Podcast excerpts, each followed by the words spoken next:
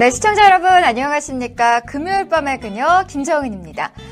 10명의 생명을 앗아간 고속도로 화재 소식이 전해지면서 안타까움을 안겨주고 있습니다. 운전자는 타이어가 파열됐다라고 얘기를 하지만 사실은 무리한 차선 변경 과정에서 일어난 사고라는 소식이 전, 전달되고 있습니다. 관련 소식 키포인트 뉴스 5에서 전해드리도록 하겠습니다. 밥 딜런이 올해 노벨문학상 수상자로 선정이 됐습니다. 뉴스 초점에서는 그의 수상 비결이 무엇인지 알아보도록 하겠습니다.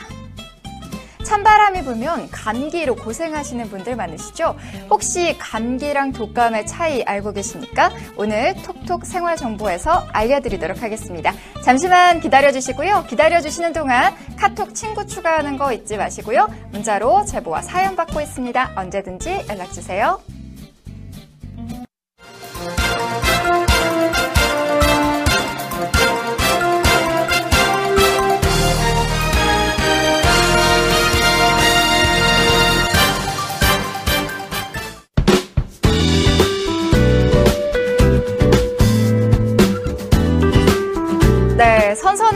바람과 달빛이 함께하는 가을밤입니다. 그리고 또 기다리던 주말이 왔죠. 남편분들 날씨도 평년 기온을 되찾고 있는데 내일은 가족들과 황금 들려 가을거지 가시는 건 어떨까요? 가을거지가 어려우면 설거지라도 하시길 바랍니다. 아내가 기뻐하실 겁니다. 자 그러면 기쁜 마음으로 N뉴스 맞게 시작합니다. 먼저 첫 소식입니다.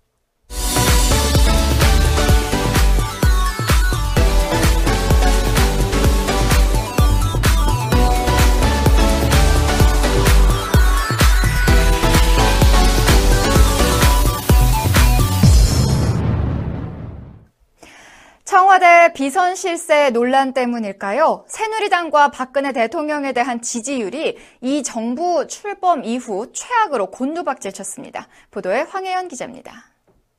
오늘 한국갤럽은 박근혜 대통령의 국정 지지율이 지난주보다 3%포인트 떨어진 26%를 기록했다고 밝혔습니다. 이는 지난 2013년 2월 대통령 취임 이후 가장 낮은 수치입니다.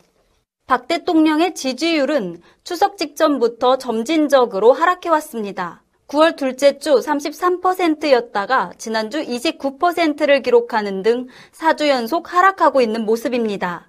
특히 박 대통령이 직무를 잘 수행하지 못한다는 부정평가는 59%로 전주보다 2%포인트 상승했습니다. 응답자 가운데 새누리당 지지층은 64%가 국정 수행을 긍정적으로 지지했지만 더불어민주당 지지층은 90%, 국민의당 지지층은 81%가 부정적 평가를 내렸습니다.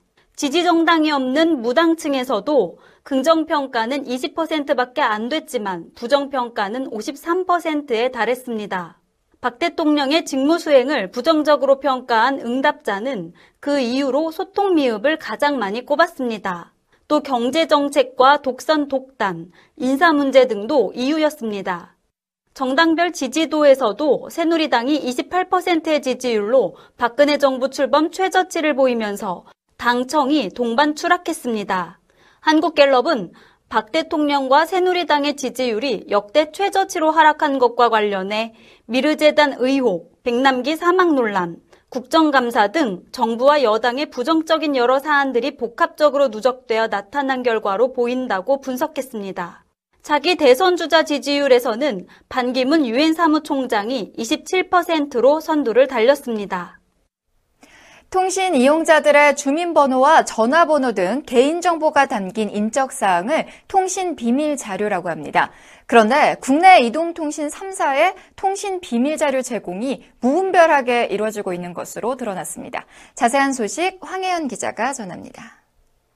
더불어민주당 박홍근 의원은 오늘 미래부가 제출한 통신 비밀 자료 제공 현황 자료를 분석한 결과 이동통신 3사가 지난 2년간 수사기관에 제공한 통신 자료가 3,360만 건에 이른다고 밝혔습니다. 하루에 2만 5천 건의 통신 자료가 이용자 본인도 모르게 수사기관에 건네지고 있는 것입니다. 통신사별로 살펴보면 2014년부터 2015년까지 SK텔레콤이 849만여 명으로 가장 많은 통신 자료를 수사기관에 제공했습니다. 다음은 KT가 495만여 명, LGU 플러스 477만여 명으로 뒤를 이었습니다. 수사기관에 제출한 통신자료에는 고객의 성명, 주민등록번호, 주소, 전화번호, 인터넷 아이디, 가입일 또는 해지일 등의 민감한 개인정보가 포함되어 있습니다. 하지만 이 정보는 통신사실 확인 자료와 달리 법원의 영장도 필요 없으며 본인에게 통신자료 제공 사실을 통보하지 않아도 됩니다. 반면 네이버나 카카오 같은 국내 인터넷 기업들은 정보 수사기관의 요청에도 불구하고 거의 제공하지 않고 있습니다. 박홍근 의원은 실질적인 개인정보 침해가 영장 없이 가능한 통신자료 제공에서 이루어지는 만큼 통신자료도 법원의 영장에 의해 제출하도록 하고 당사자에게 제출 사실을 통보하도록 하는 방안이 제도화돼야 한다고 지적했습니다. 어젯밤 사이 큰 사고가 있었죠. 경부고속도로를 달리던 관광버스에서 불이 나 10명이 숨졌습니다. 한화캐피칼 560대 퇴직자들이 부부 동반 여행을 다녀오다가 벌어진 참사라서 안타까움을 더하고 있는데요. 이 대형 사고의 원인이 운전자의 무리한 차선 변경 과정에서 발생했다라는 중간 조사 결과가 나왔습니다. 황혜연 기자가 보도합니다. 울산 울주경찰서는 오늘 브리핑을 열고 추월하기 위해 차선을 변경하는 과정에서 사고가 발생한 것으로 보인다는 중간조사 결과를 발표했습니다. 사고 현장을 명확하게 담은 고속도로 교통정보용 CCTV를 확보해 정밀 분석한 결과인데요. 영상에는 관광버스가 1차선으로 운행하다가 2차선에서 달리던 버스 두 대 사이로 급하게 끼어드는 모습이 담겨 있습니다. 이 씨는 그러나 경찰 조사에서 타이어가 파열돼 오른쪽으로 차체가 기울어지면서 방호벽을 들이받았다고 진술한 것으로 전해졌습니다. 무리한 차선 변경이나 운전부 주의는 없었다는 주장입니다. 당시 관광버스는 경부고속도로 하행선 언양분기점에서 경주 IC 방향 약 1km 지점에서 비상 깜빡이를 켠 상태로 1차선을 운행하다가 2차선으로 이동한 후 2차선과 도로 확장 공사 구간을 구분 짓는 콘크리트 가드레일을 들이받았습니다. 이 씨는 화재 직후 운전석 옆에 있던 소화기로 불을 끄려 했으나 안전핀이 뽑히지 않아 실패하자 소화기로 운전석 뒤쪽 유리를 깨고 탈출해 다른 승객 구조 활동을 했다고 진술했습니다. 또 당시 왜 비상 깜빡이를 켰는지 타이어 펑크가 난 시점이 정확히 언제인지 잘 기억이 나지 않는다고 말했습니다. 이와 관련해 경찰은 국가수에 의뢰해 타이어를 정밀 감식할 방침입니다. 그런데 이 씨는 1988년 이후 음주와 무면허 등 총 9건의 도로교통법 위반과 3건의 교통사고 처리 특례법 위반 전과가 있는 것으로 확인됐습니다. 경찰은 이 씨가 안전운행을 제대로 하지 않아 사상자가 발생한 것으로 보고 업무상 과실치사상의 혐의 등으로 곧 구속영장을 신청할 계획입니다. 전 두산 베어스 감독인 김진욱 스카이스포츠 해설위원이 KT 위즈의 제2대 사령탑으로 부임했습니다. 보도에 김한나 기자입니다. KT는 오늘 김진욱 스카이 스포츠 해설위원을 새로운 감독으로 선임했다. 계약 기간은 3년, 계약금 포함 총액 12억 원의 계약을 체결했다고 발표했습니다.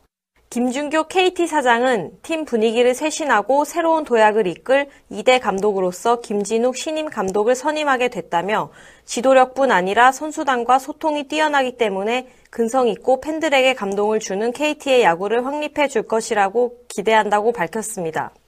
현재 스카이 스포츠에서 해설위원으로 활동하고 있는 김진욱 신임 감독은 천안 북일고와 동아대를 졸업한 뒤 1984년 오비 베어스에 입단했습니다.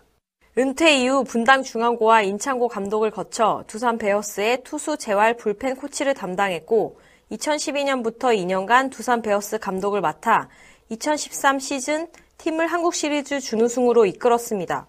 김진욱 감독은 야구장에서 KT를 지켜보면서 19단임에도 팬들의 열성적인 응원이 상당히 인상적이었다며 앞으로 팬들에게 감동을 전해드릴 수 있는 팀을 만들어 나가겠다고 의지를 밝혔습니다. 이어 창단 후 3년 동안 팀을 잘 이끌어준 조범현 전임 감독님의 그 노고에 감사드린다며 막중한 책임감을 가지고 명문팀으로 성장할 수 있도록 최선을 다하겠다는 각오를 드러냈습니다. KT는 김진욱 감독이 부임하면서 새 코칭 스태프를 인선하고 마무리 캠프에 돌입할 예정입니다. 1군 진입 이후 2년 연속 리그 최하위에서 벗어나지 못하는 KT가 김진욱 선임 감독의 지휘하에 신생팀의 패기를 선보일 수 있을지 많은 야구 팬들의 관심이 모아집니다. 민간 구호단체가 태풍 피해를 입은 수재민에게 전달해달라며 보낸 구호품이 사용 불가능한 수준인 것으로 드러나 비난이 일고 있습니다. 관련 소식 환혜연 기자가 전해드립니다. 울산시 자원봉사센터에 따르면 민간구호단체인 전국재해 구호협회는 지난주부터 울산 수재민을 위해 3.5톤 분량의 구호품을 보냈습니다. 하지만 전국재해 구호협회가 보낸 구호품 대부분이 사용한 흔적이 있거나 곰팡이와 녹이 슬어 있는 채로 담겨 있어 도저히 사용하기 불가능한 상태였습니다. 게다가 누군가 사용한 것 같은 비누와 칫솔뿐 아니라 유통기한이 지난 치약과 샴푸도 발견돼 충격을 줍니다. 면도기에는 곰팡이와 녹이 슬어 있었고 생산 연도를 알 수 없는 화장지는 흙탕물에 빠진 것처럼 젖어 있었습니다.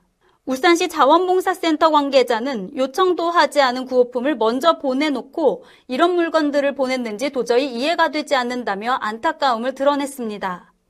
구호품을 꺼내던 한 자원봉사자도 도대체 수재민들을 뭘로 보고 이런 물건들을 보냈냐며 분통을 터뜨리기도 했습니다. 이와 관련 전국재해구호협회 측은 물건이 잘못 간 것 같다고 해명하며 구호품을 다시 수거해 간 것으로 알려졌습니다.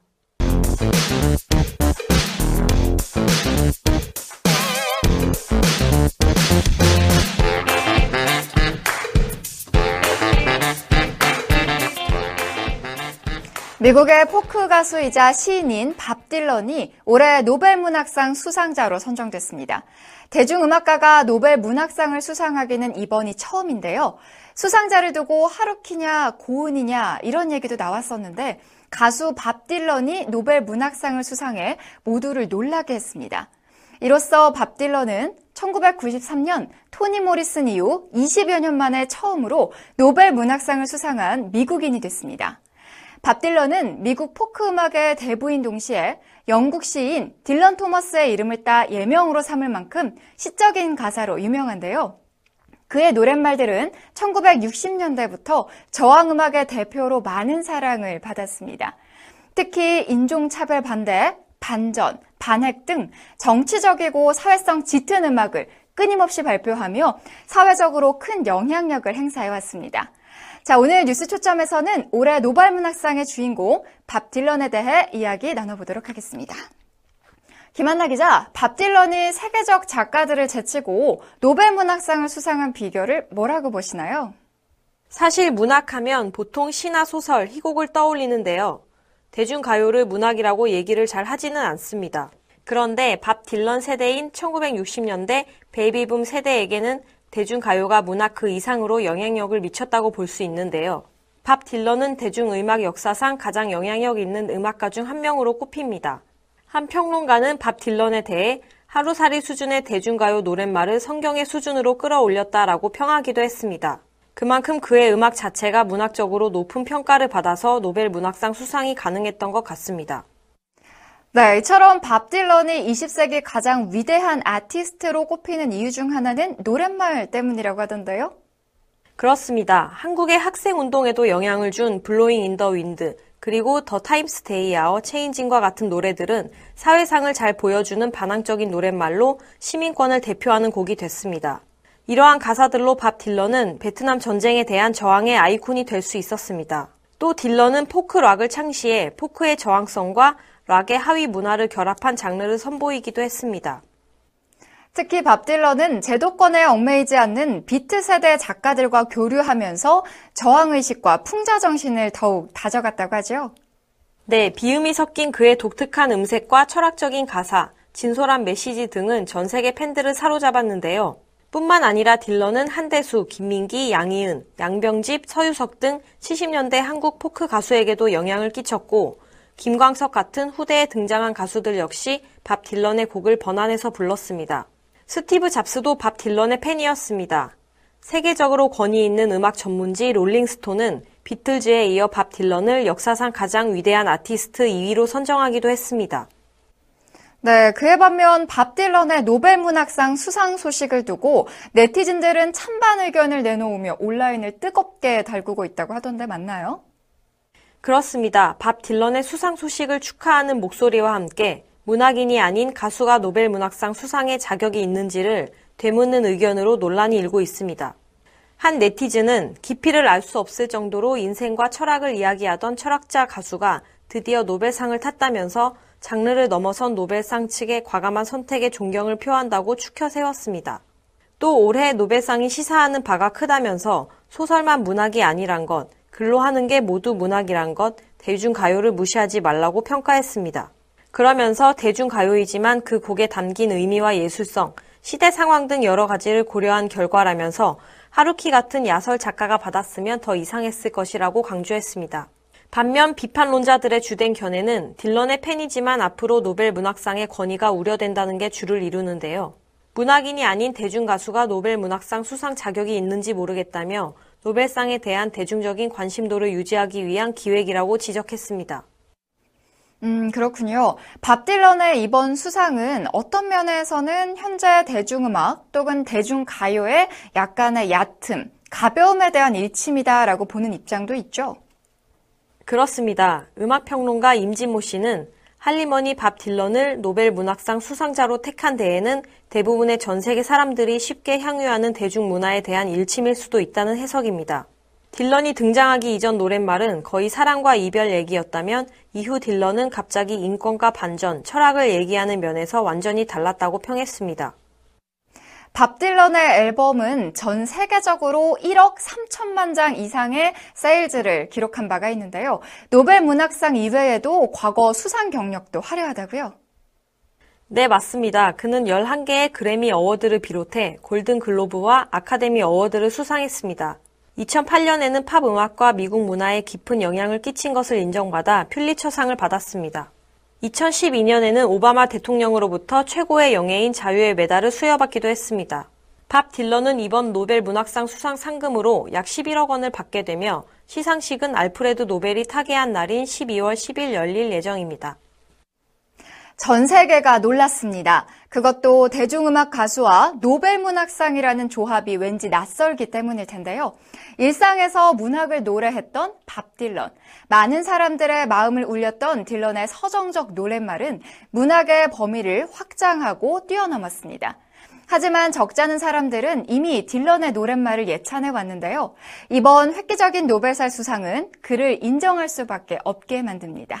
김한나 기자 설명 잘 들었고요. 지금까지 뉴스 초점이었습니다.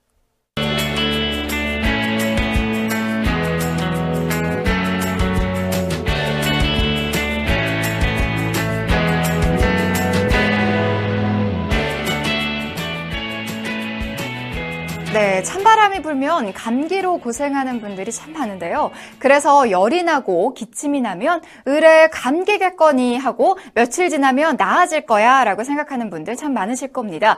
그런데 감기라 생각하고 그냥 방심했다가는 자칫 큰 화를 입을 수가 있는데요. 바로 감기가 아니라 독감에 걸린 경우도 있기 때문입니다. 자, 일반적으로 감기가 심해지면 독감이 된다라고 착각하는 경우가 많은데요. 감기와 독감은 원인균과 경과가 다르므로 구별해야 합니다. 자, 백상일 기자, 독감과 감기 어떻게 다른가요? 네, 독감은 인플루엔자 바이러스에 발생하는 질병입니다. 그리고 감기는 수백여 종의 감기 바이러스에 의해 발생되는데요. 감기 바이러스는 워낙 변종이 많아서 감기 백신을 만들기는 어렵다고 합니다. 그래서 감기 백신을 만들면 노벨상을 받을 수 있다는 우스갯소리도 나올 정도인데요. 따라서 독감이 독한 감기라고 하는 말은 잘못된 것입니다. 또한 감기는 사계절을 구분하지 않고 발생하지만 독감은 주로 가을과 겨울에 발생하는 것이 특징입니다. 가을과 겨울에 독감이 주로 발생한다면 요즘이 딱 독감을 주의해야 할 시기라고 볼 수 있는 건가요? 네. 가을과 겨울 중에서도 특히 독감이 유행하는 시기는 11월 말부터 4월까지입니다. 그런데 감기는 백신을 만들기 어렵지만 독감은 백신 접종을 통해 예방이 가능한데요. 독감이 유행하기 전에 예방 접종을 하는 것이 좋습니다. 바로 지금이 예방 접종을 하기에 적당한 시기입니다. 11월 말이면 지금 한 달 이상의 기간이 남았는데요. 예방 접종을 지금 해야 하는 이유라도 있는 건가요? 네, 10월에 예방 접종을 하는 이유는 백신 접종 후 한 달이 지나야 비로소 항체가 생겨 우리 몸을 보호할, 보호할 수 있기 때문입니다. 그래서 보통 10월이 되면 예방 접종을 시작하게 됩니다. 전염병이 생기기 전 체내에 항체를 생산시키는 것을 목적으로 약한 미생물이나 약화시킨 바이러스를 투입하는 방법을 말합니다. 백신을 통해 천연두는 소멸된 것으로 보고 있고요. 독감에도 백신이 있어서 예방이 가능합니다. 독감 백신이 한 가지가 아닌 것 같던데요. 이 백신에도 종류가 있나요? 네, 독감 백신은 크게 두 가지로 나눌 수 있는데요. 그중 한 가지는 불활화 사백신입니다. 독감 바이러스를 특정 약품으로 처리해 바이러스가 활동할 수 없게 만드는 백신입니다. 일반적으로 근육주사 방식으로 접종하게 되는데요. 아마 독감 백신이라고 하면 대부분 여기에 해당할 겁니다. 불활화 사백신은 바이러스 증식 위험이 없고 빠르게 개발할 수 있으며 보관이 편한 것이 장점인데요. 반면에 면역 지속 기간이 짧아 추가 접종이 필요합니다. 또 생산 방식에 따라 전 바이러스 백신, 분할 백신, 표면 항원 백신으로 세분화됩니다. 국내 유통 중인 백신의 대부분이 분할 백신 형태이며 그 다음이 표면 항원 백신으로 집계되고 있습니다.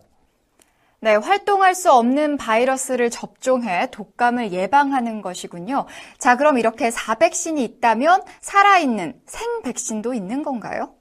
네, 사백신과 다른 종류로 약독화 생백신이 있습니다. 불어라 사백신과 반대로 활동성 있는 바이러스를 투입하는 방법입니다. 주로 코에 직접 스프레이 형태로 뿌리는 것이 특징입니다. 바이러스에 감염되는 방법과 유사한 방법이기 때문에 면역 반응 역시 실제 독감과 유사합니다. 그렇기 때문에 높은 면역력을 가질 수 있다고 하는데요. 이 백신은 사람의 체온보다 낮은 온도에서만 증식할 수 있어서 코 점막을 통해 들어온 바이러스들은 면역 반응만 유도하고 사라지게 된다고 합니다. 네, 사백신과 생백신에 그런 차이가 있는 것이었군요. 자, 그런데 백신 종류를 보다 보면 숫자가 들어간 백신도 있던데요. 이건 어떤 백신들인가요? 네, 3가 백신과 4가 백신 이야기를 하는 것 같은데요. 간단하게 말하자면 3가 백신은 세 가지 바이러스를, 4가 백신은 네 가지 바이러스를 예방할 수 있는 것으로 한 번의 접종으로 독감을 예방할 수 있다는 것을 얘기합니다. 주로 무료 예방접종 대상자들이 인플루엔자 바이러스 A형 2종과 B형 1종을 막는 3가 백신을 맞고 있습니다. 유료 접종의 경우 3가 4가 백신 중에 선택이 가능한데요. 질병관리본부에 따르면 4가 백신이 3가 백신에 비해 예방 범위가 넓지만 3가 백신으로도 독감 예방이 충분하다고 합니다. 네, 무료 접종만으로도 충분한 예방 효과가 있다고 했는데요. 이미 올해 무료 접종이 시작됐다고 하죠? 네, 지난 10월 4일부터 75세 이상 어르신과 6개월에서 12개월 미만 영아들에 대한 무료 접종이 시작됐습니다. 시행 첫날에는 약 100만 명이 예방 접종을 했다고 합니다. 또 이번 주부터는 만 65세부터 74세까지의 어르신들 대상으로 무료 접종이 실시됐습니다. 부모님들과 아이들이 있는 집안에서는 예방 접종 기관과 시기를 확인하는 것이 좋겠습니다. 네, 앞서 독감은 감기와 다르다는 것을 잠깐 얘기를 했는데요. 독감과 혼동하기 쉬운 질환이 또 있었죠. 이 전 세계에서 수많은 사망자를 발생시킨 신종 플루였는데 독감과 신종 플루에 대해서도 잠깐 설명 부탁드릴게요. 네, 독감은 인플루엔자의 바이러스에 발생되는 호흡기 질환입니다. 독감이 발생하면 3일 이하의 잠복기를 거쳐 고열과 심한 근육통이 발생하게 됩니다. 인플루엔자 바이러스에는 A, B, C형이 있는데요. 그 중에서 사람에게 병을 일으키는 것은 A형과 B형입니다. 그런데 A형 바이러스가 변이를 일으키면서 세계를 공포에 빠뜨린 신종플루로 번졌습니다. 신종플루는 고열과 합병증을 유발하는 호흡기 질환이었는데 전 세계에서 약 1,500명이 사망하고 26만여 명이 감염됐습니다. 증상도 독감과 유사해 구별이 힘들어 피해가 컸는데요. 그러나 과거에 유행했던 신종플루는 당시에는 새로운 아형의 바이러스였으나 현재는 더 이상 신종이 아닌 일반적인 계절 인플루엔자로 관리되고 있습니다. 또 2009년 이후 계속 계절 인플루엔자 백신에 포함되어 있어 백신 접종으로 예방이 가능합니다. 감기나 독감 초기 증상이 유사해 방심하기가 쉬운데요. 큰 병으로 이어질 수 있다라는 사실을 염두에 두고 독감 예방 접종을 꼭 해야겠습니다. 또 감기와 유사한 증상이 발생했다면 병원에서 반드시 정확한 진단을 받아서 안전하고 건강한 겨울을 보내셨으면 좋겠습니다.